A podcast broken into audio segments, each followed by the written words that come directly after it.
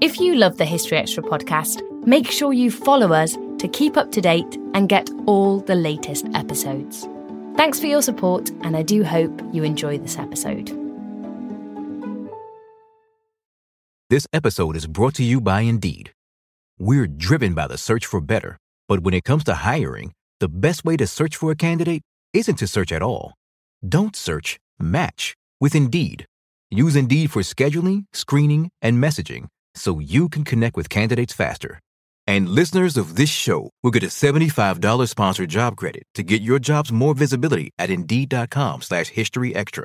Just go to Indeed.com slash History Extra right now and support our show by saying you heard about Indeed on this podcast. Terms and conditions apply. Need to hire? You need Indeed.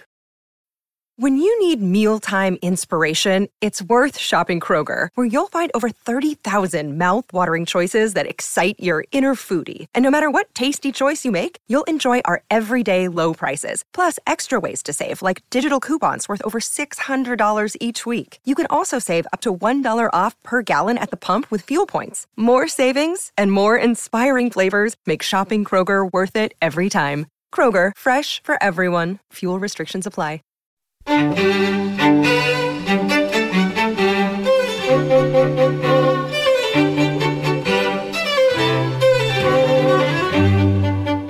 and welcome to the History Extra podcast from BBC History Magazine, Britain's best selling history magazine.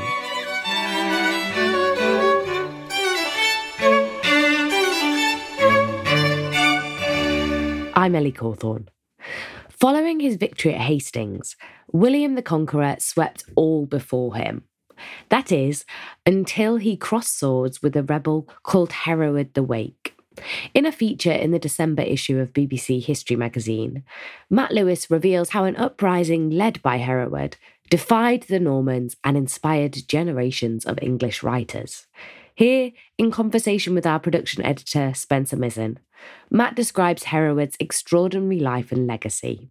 So, Matt, we're going to talk today about Hereward the Wake, who, as you describe in your feature in the December issue of BBC History magazine, led an uprising against William the Conqueror from the fens of what's now Cambridgeshire in 1070. Now, before we look at Hereward and his rebellion in greater detail, I wonder if you could paint a picture for our listeners of the state of play in England when Hereward arrived on the scene. How complete was the Norman conquest, and how was this new regime being received by the native population? I think the Norman conquest, we look back with hindsight now and think that, you know, it happened and it was never overturned and that was it. But I think if you were in the the heat of what was going on after 1066, so into 1068, 1069, when we have lots of rebellions in the north, and then all of this kicks off with Hereward around the fens in sort of 1070, 1071, it might have looked a bit more precarious than we look back on it now. Um, the new regime wasn't received particularly well at all because what you effectively have is a new Norman French elite coming over and taking all the best jobs. You know, they're taking all the land, they're taking everybody's property, they're kicking out all of the old Anglo Saxon structures of power and all of the people with it. And that includes abbots, and and bishops and things like that in the church these are all being slowly and maybe not even so slowly replaced by norman candidates so the very top layers of english society switch almost overnight from being anglo-saxon people to being norman people who don't speak the language don't understand how the country works or anything like that. So it's a real hard overnight change. And there is lots of resistance against that. Um, and I think William finds himself quite wobbly. He faces at one point lots and lots of different threats from all sorts of other places. And I think in some of his reactions to that, things like the harrying of the North um, and the dealings with the Danish army that we'll talk about later, we see that he is worried. He is slightly panicked about how many of these things he can realistically deal with at once if he wants to hold on to his throne. So we know these castles are springing up all over England. That's a new innovation for the English population to deal with. But it allows this Norman elite minority to effectively control the countryside and the people of England. So I would say that we look back and think the Norman conquest was a done deal after Hastings. It probably wasn't anywhere near that simple, albeit the Normans had good structures in place to impose themselves on the English. Now you mentioned there the the harrying of the North, which was well known for its for its brutality. What I wanted to know was to what extent was that brutality the product of William's paranoia about the state of play in England at the time? I think it may well be a symptom of the fact that he felt the need to really lash out against resistance to him. He he needed this iron grip on England, and if these pockets of rebellion kept breaking out, it, it, encouraged more of them effectively. So I think there's an element of him looking to come down really hard. The harrying of the North uh, also famously involved a character called Edgar the Etheling, who is this figure who appears to have been appointed an heir to Edward the Confessor. In the immediate aftermath of the Battle of Hastings, he's proclaimed by some as the new king of England. And then William comes along and obviously stamps him, himself on the scene. And Edgar is a really fascinating character. He hovers around for years and years, sort of rebelling against William the Conqueror, but then being forgiven in a way that you feel like William wouldn't forgive anybody else. There's obviously something about Edgar that gets him off the hook all the time. But Edgar is involved in some of these uprisings in the north, and that possibly makes them even more serious because here is a legitimate potential candidate to the Anglo Saxon throne of England. So William does come down really, really hard on it. And, you know, the, the monks pour scorn on William for the way he reacts in the north of England. He goes up there and, you know, burns everything in sight and scars the countryside. And we're told that it leaves marks for generations. It depopulates vast areas of the north of England. And I think perhaps it's a huge overreaction that shows William's insecurity and fear in the face of particularly Edgar Etheling, what could be a very serious threat to him. So let's turn to Hereward then. What do the sources tell us about his life before he took up arms against William? Yeah, the sources we have for Hereward are a little bit tricky, so we're probably leaning quite hard into some suppositions in his story here, um, particularly the more adventurous and maybe far fetched parts of them. But he does appear in several sources. He's in the Anglo Saxon Chronicle. He appears in the Crowland Chronicle, which was written at Crowland Abbey in Lincolnshire. He appears in the Liber Eliensis, which is an account of the Isle of Ely, which is central to Hereward's story. And he also gets his own biography called the Gesta Herewardi, the, the Deeds of Hereward. And this, we think, was probably compiled in the early 12th century, so maybe 50 odd years after Hereward's career. It may have been pulling together lots of contemporary docu- documentation, but it effectively operates as a biography of Hereward.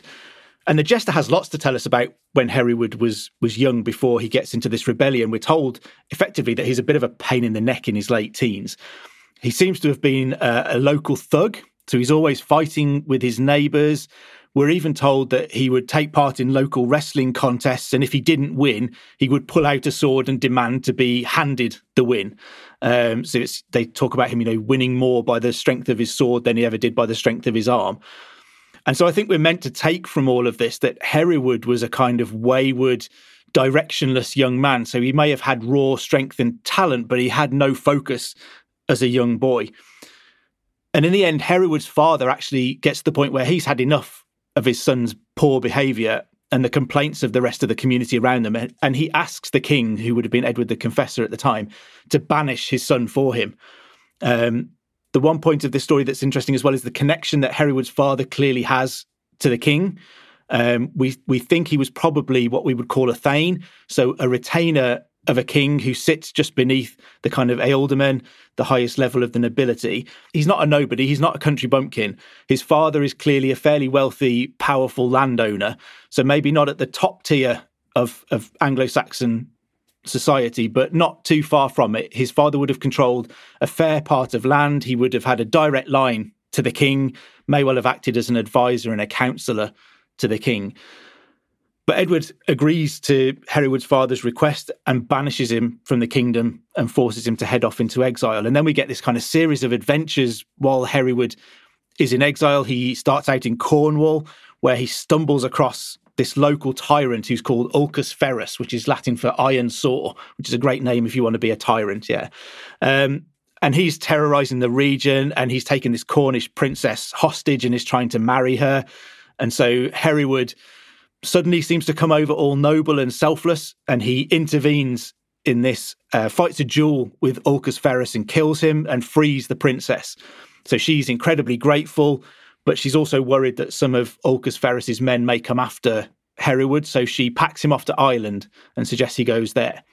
And once Hereward gets to Ireland, he seems to befriend the son of the King of Ireland. Uh, you know, as you do, turn up in a new country and just befriend the prince. Um, he joins a military effort that's starting uh, against the Duke of Munster, who is resisting the king. He performs so well in this army that his reputation just soars, and everybody's begging him to stay around. And then he he gets word from this same Cornish princess that she's now in Ireland, but she's been kidnapped again um, by a local magnate who's trying to marry her. And she calls on Hereward to come and save her again. He manages to do this, and she eventually marries this Irish prince that Hereward is friendly with.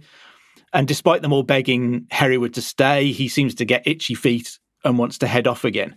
And we're told he's trying to get back to Cornwall at this point, but his boat is blown around in a storm and he finds himself shipwrecked and washed up on the shores of Flanders.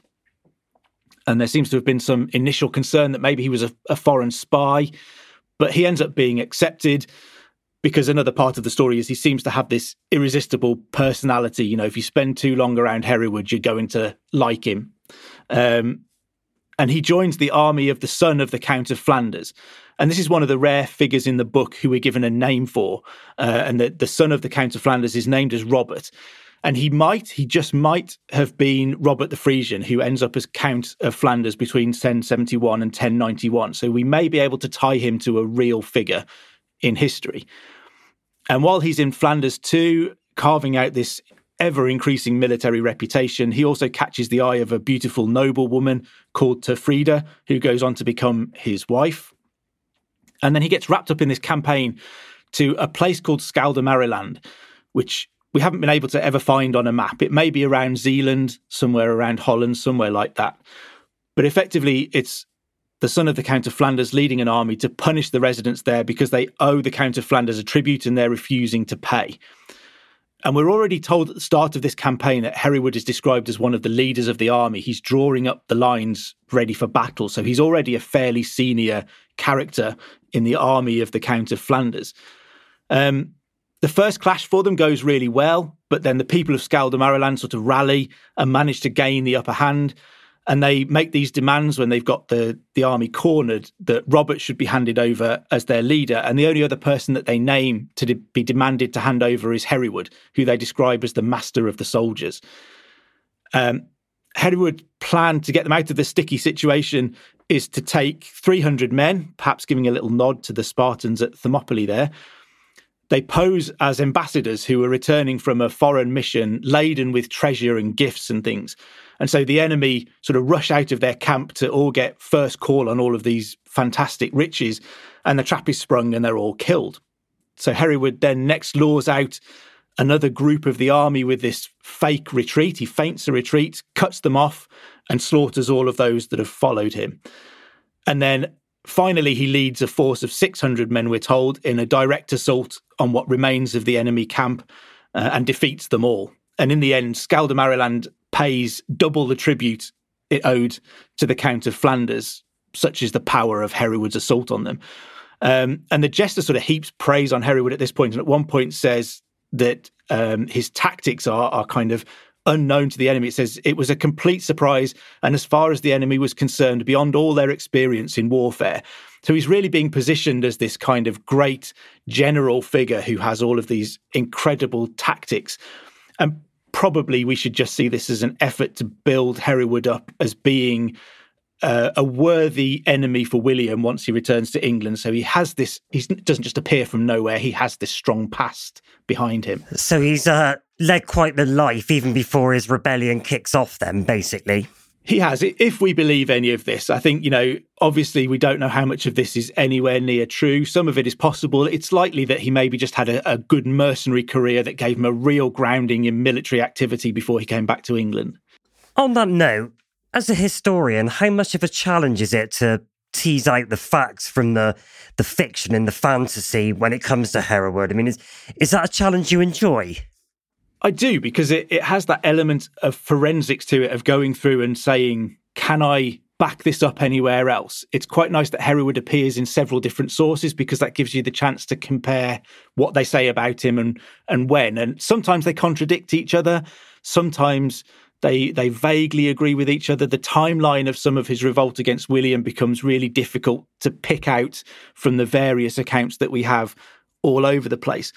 So, I mean, I think we can be confident that Hereward existed, that his father was a, a king's thane with significant land holdings.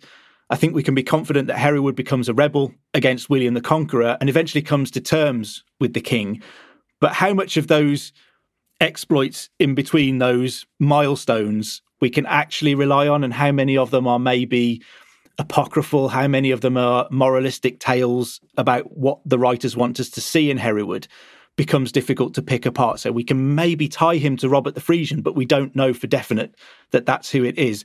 This could all be hugely made up in the vein of Beowulf as a, a way of explaining how a warrior becomes a great warrior in Anglo Saxon England and around the time of the conquest.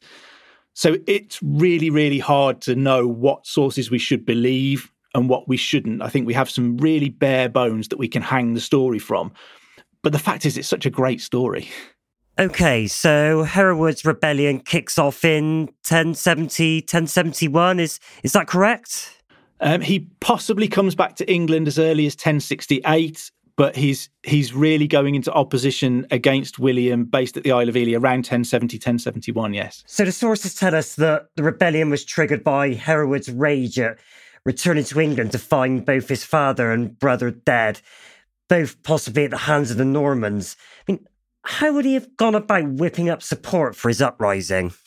So the, the Gesta Herewardi tells us that he comes home um, because he decides he wants to find out what what effect the Norman conquest has had on his family. You know, enough time has maybe passed since his exile. He wants to get back and see what's happening. So he comes back to find out that his father's dead and that his brother had been murdered, we're told, the day before he arrived. So that gives it this edge of, you know, he just about missed out on saving his brother. And that the Normans have taken over their manors and are living in Hereward's house. And I think for probably for anyone who grew up around the same time as me, this story starts to sound more and more like several episodes of the A Team crossed with Arnie's film Commando or something like that, if it didn't already sound a bit like that. So Hereward's first move is to attack his family home and effectively slaughter all the Normans inside it. So, you know, that's that initial bloodlust drive for revenge. He kills all of the Normans that are in there. And this obviously makes him an outlaw almost instantly. And we're told that he becomes a bit of a magnet for lots of other disaffected local people. So there are lots of people being outlawed in, in the wake of the Norman invasion, lots of people dissatisfied. And I guess, you know, in, in common with figures like William Wallace in the Braveheart film and things like that, he becomes this kind of single figure who becomes a core and a magnet that people are drawn to as a potential leader for their disaffection and, and unrest. And before long, the sources talk about him leading this band of outlaws, um, causing trouble for the Normans. So they go out raiding and, and killing Normans all of the time.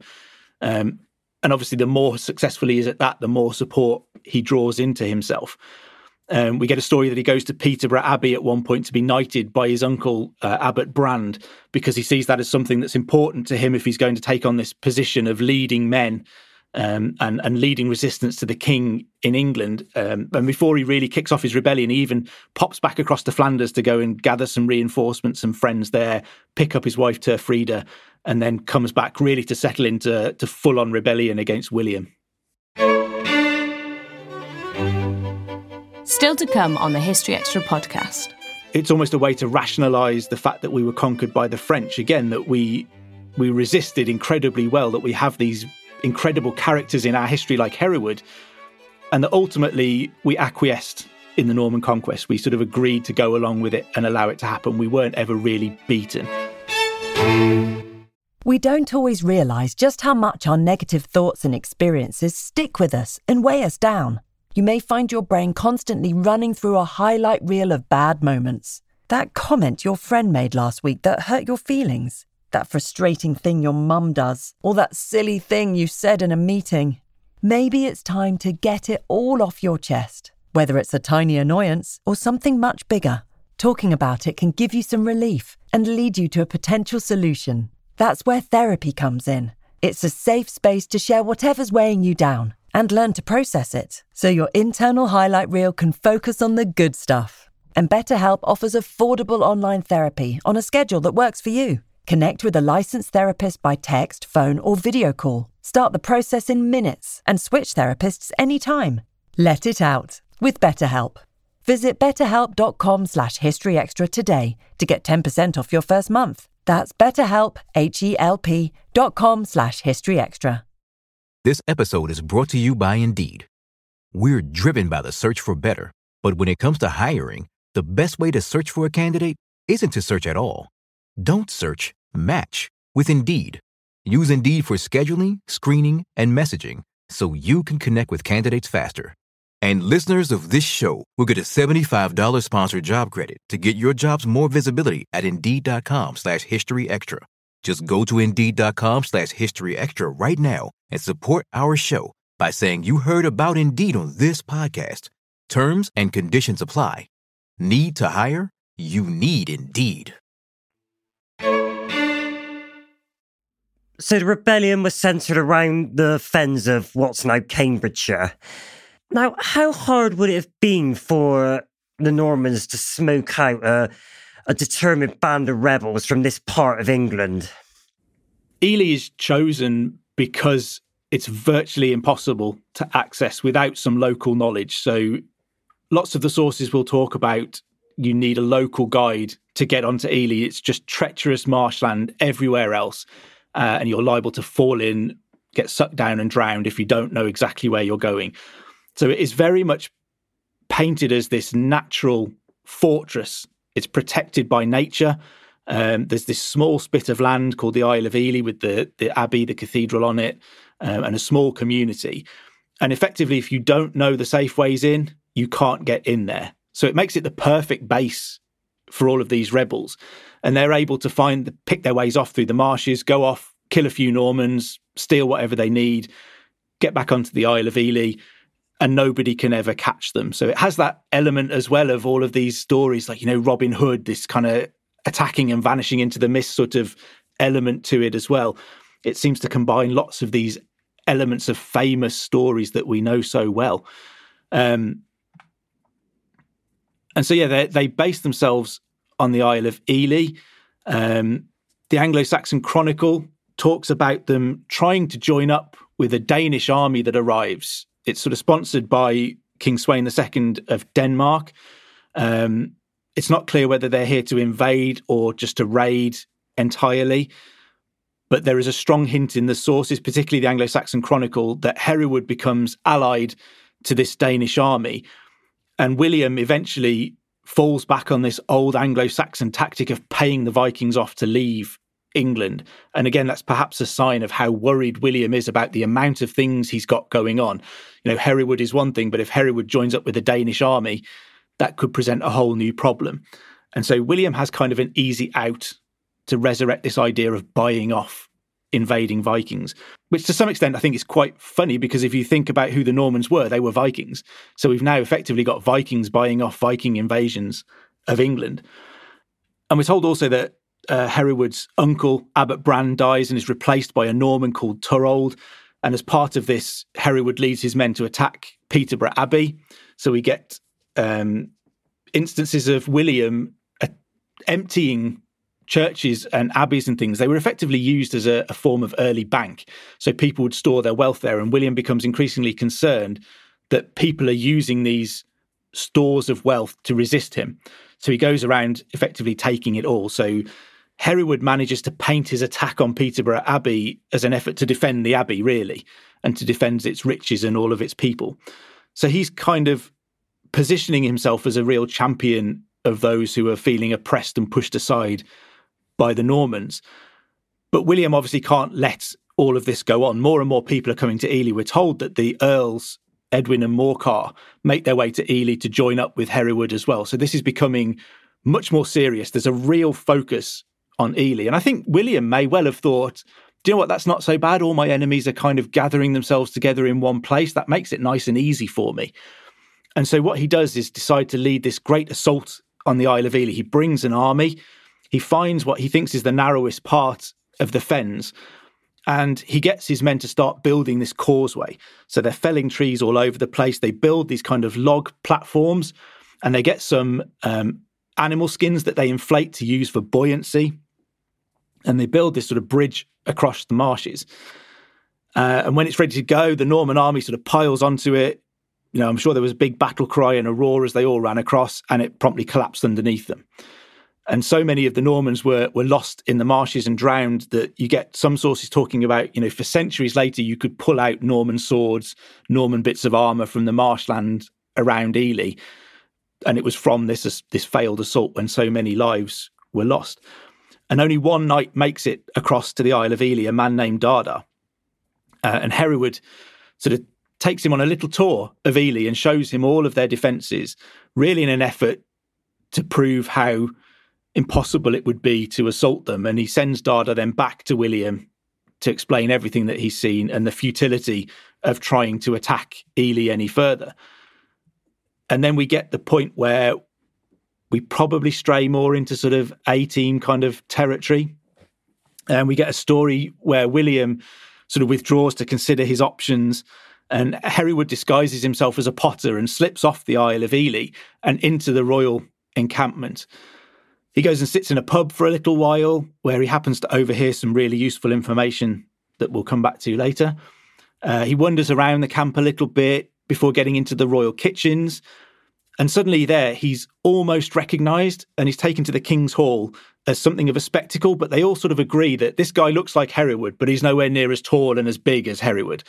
Because, you know, we get this idea that the rebel must be seven foot tall and six foot wide. And this guy's, you know, he looks a lot like Hereward, but he's nowhere near big enough to be causing us all of this trouble. So he's sent back to the kitchens where all the Norman servants there start to, to tease him. They scatter his pots around the floor and they want to blindfold him so that he'll stumble around and smash all his own pots for their amusement. And when Hereward refuses to go along with this, one of them hits him. Hereward loses his temper, hits him back. A guard bursts in. Hereward promptly disarms him, takes his sword, runs this guard through, and sort of flees while being pursued by a whole group of Normans on horseback. And you get these kind of adventurous moments for him where he has near escapes. Um, but William then moves on to prepare a second assault on Ely. He decides not to give up. He does appear to have some counsel that perhaps he should make peace with these people, that they're only trying to defend their own lands and all of that kind of thing. Some of his counselors are suggesting that perhaps discretion is the better part of valor. Maybe we should let them find peace. But lots of his others are feeling particularly stung and embarrassed by the fact that they can't control these people. And so they they urge William to proceed. And so he arranges this second assault on Ely, which is largely similar to the first one. They're just going to build a better causeway. They don't really have a new plan. They're just going to do it a little bit better. And when everything is built, I mean, halfway through the construction, we're told that Hereward poses as a carpenter. All of the time he does all of these things. He disguises himself. So he dyes his hair different colors, dyes his beard, then he cuts his hair, shaves his beard off. So he, he must be running out of ways to disguise himself by some point because he must be running out of hair and beard. But he disguises himself at one point as a carpenter, works all day, helping them build all of the, the siege machinery and everything like that. And then at the end of the day, when they all put down tools, he promptly sets fire to it all, burns it all to the ground, and heads back to Ely, no doubt with a big smile on his face. But when the Normans are eventually ready, they produce this witch. And this was the part of the plan that Hereward had heard in the pub. So she's put up on top of a siege tower and she performs a curse over the Isle of Ely. And she performs it three times. And at the end of the third time, there's this huge cracking noise. And I imagine everybody standing around looking about thinking, crikey, did that work? Is, is that a magic spell working? But what it actually was, was all the rushes around them bursting into flames and beginning to crack. And so, say, Hereward had overheard this plan and he'd hidden his men around strategic spots in the marshes. And when the witch completed her curse, they all set fire to the whole thing. And again, we get Normans fleeing in panic, lots of them being drowned again, lots of them being burned to death. But those who make it away running away with their tail between their legs. And so there's a real sense that this is not going well for William the Conqueror. This is a man who is used to getting his way and he's used to winning.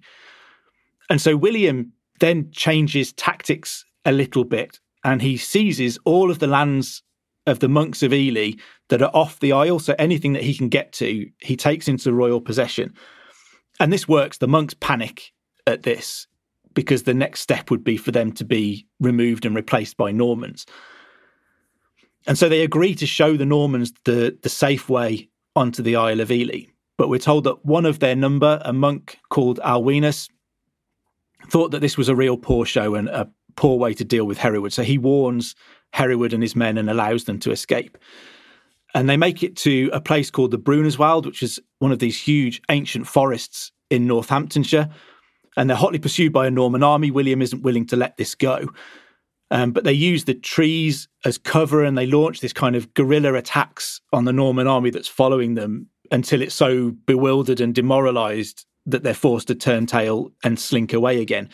And so we get maybe a little bit of Robin Hood slipping into the story of Hereward there. Um, and then, for reasons that aren't really made clear anywhere, Hereward suddenly decides to give up on his resistance and seek terms with King William. He goes to William's court with a small body of men, but the Norman nobles who have been at pains to encourage William to keep fighting against Hereward orchestrate this fight with a huge man called Ogger. And this leads to Hereward being arrested for breaching the king's peace. So there's a strong sense there he's been set up so that he can be arrested. Um, there isn't a sense that William is actually setting him up, though. It's those who are opposed to the idea of making peace. Um, He's kept for a prisoner at Bedford Castle for about a year in the custody of a man named Robert de Horpole, uh, who is then told to hand Hereward over to some much less sympathetic custodians. And because Robert has spent all of this time with Hereward, he by now likes him because everybody who spends time with Hereward likes him.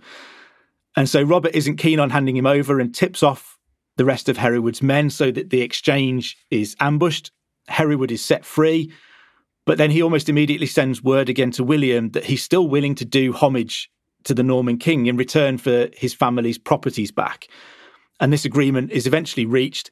Uh, and that sort of allows the adventure to end on a satisfying line. Um, and we get the conclusion that it says in one of the sources Thus, Hereward, the famous warrior, in many places proved and well known, was received into favour by the king, and with his father's lands and possessions, lived afterwards for many years, faithfully serving King William and wholly devoted to his neighbours and friends. So we get this this idea that eventually they come to terms and it all settles down, and Hereward lives a, a happy and peaceful life under William's rule. Now, this is an amazing story, and as you point out, Hereward was lionized by a number of medieval chroniclers. But he also appears to have enjoyed something of a renaissance in the 19th century, didn't he? With as you also point out in your feature, Charles Kingsley's 1866 novel, Hereward the Wake, Last of the English, raising him up as a, as a nationalist hero. Hmm, why was Hereward so celebrated so long after his death? What, what is it that fired the imaginations of centuries of chroniclers, novelists, and poets?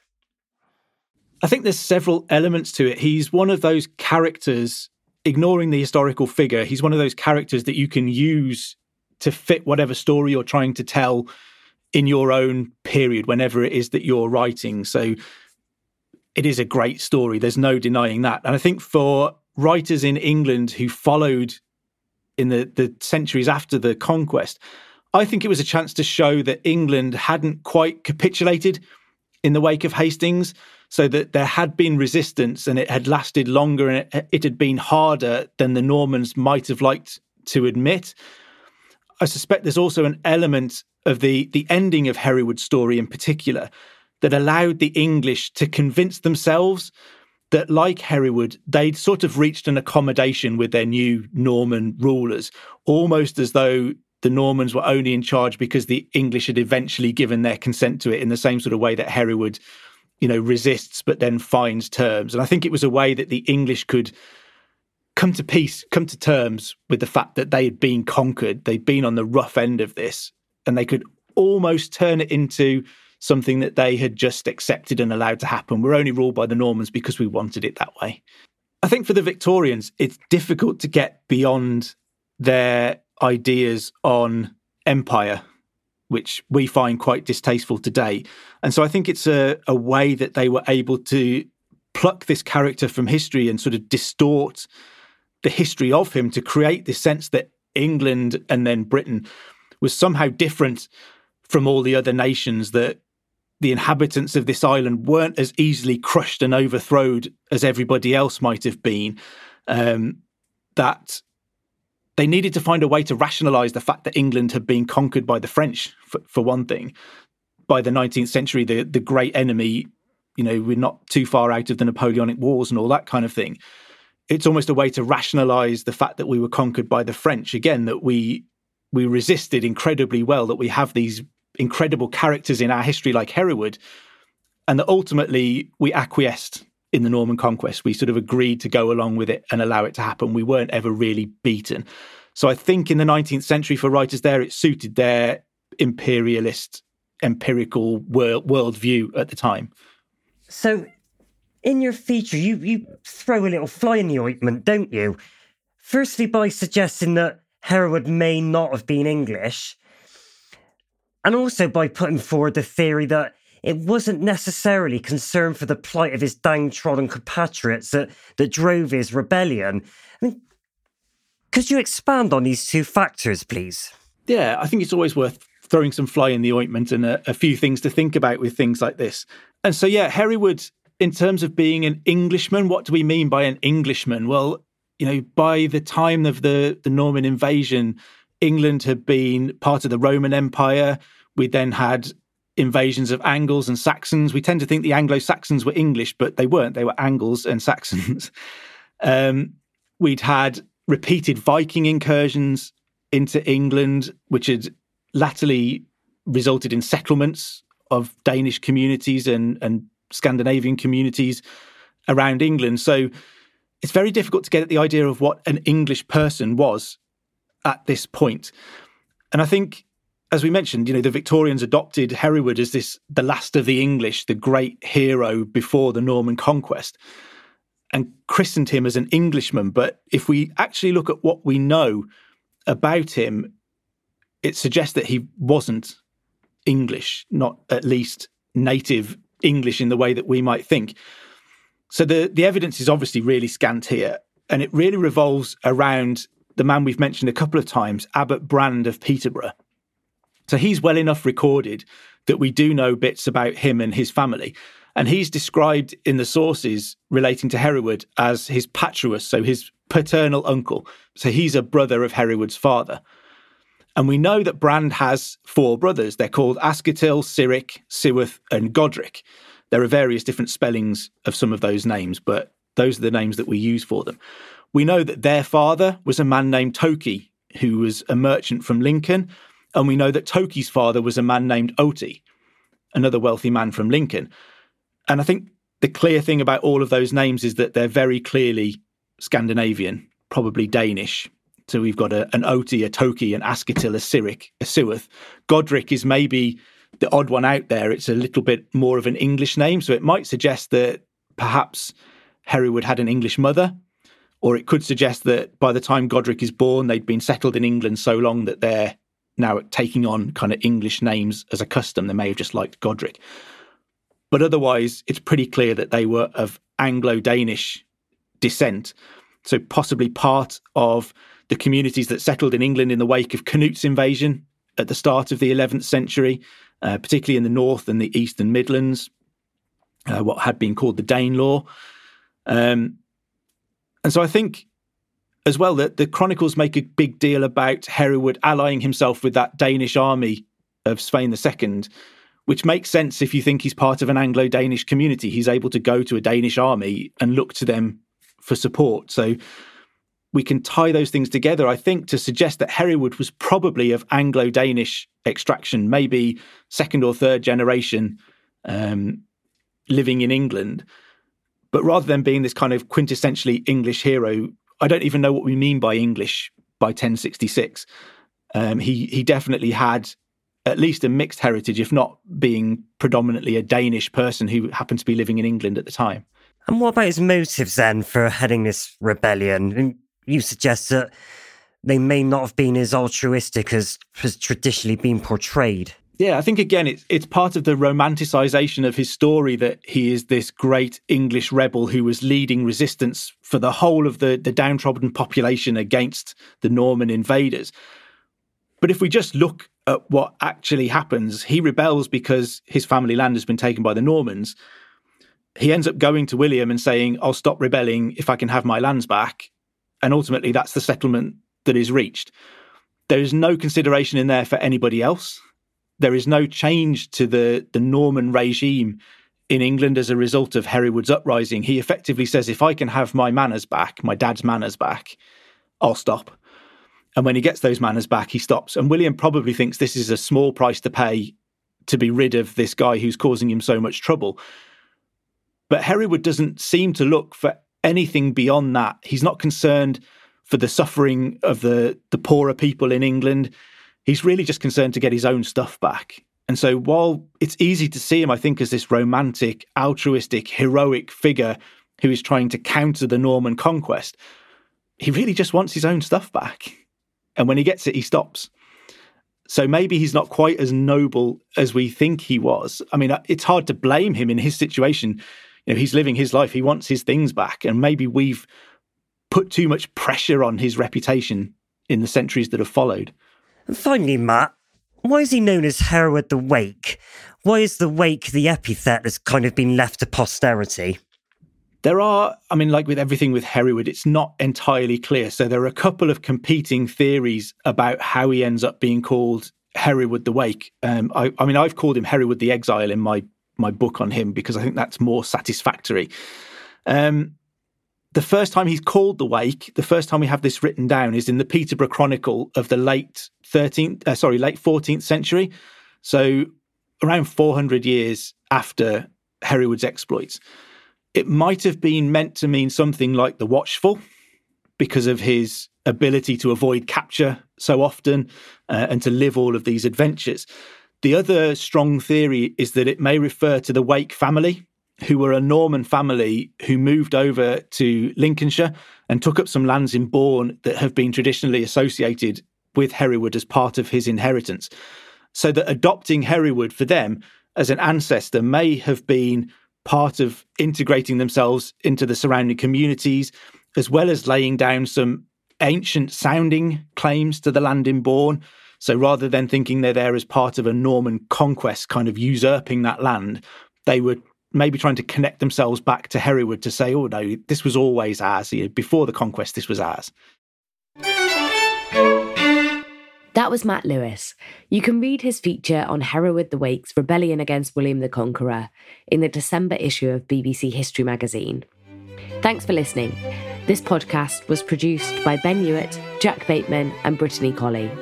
Tune in tomorrow when Susan Williams will be exploring the United States covert program to undermine African decolonization.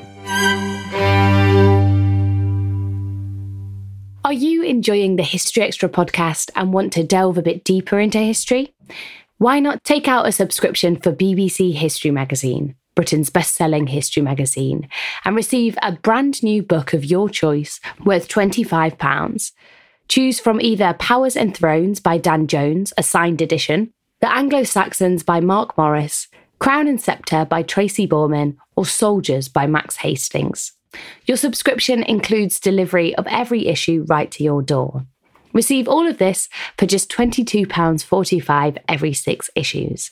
To take advantage of this fantastic offer, visit our official online store at buysubscriptions.com forward slash my history book. This promotion is only available for UK residents and while stocks last. See our website for further details. Overseas subscription prices are available online. A collision between a Chinese jet and an American spy plane.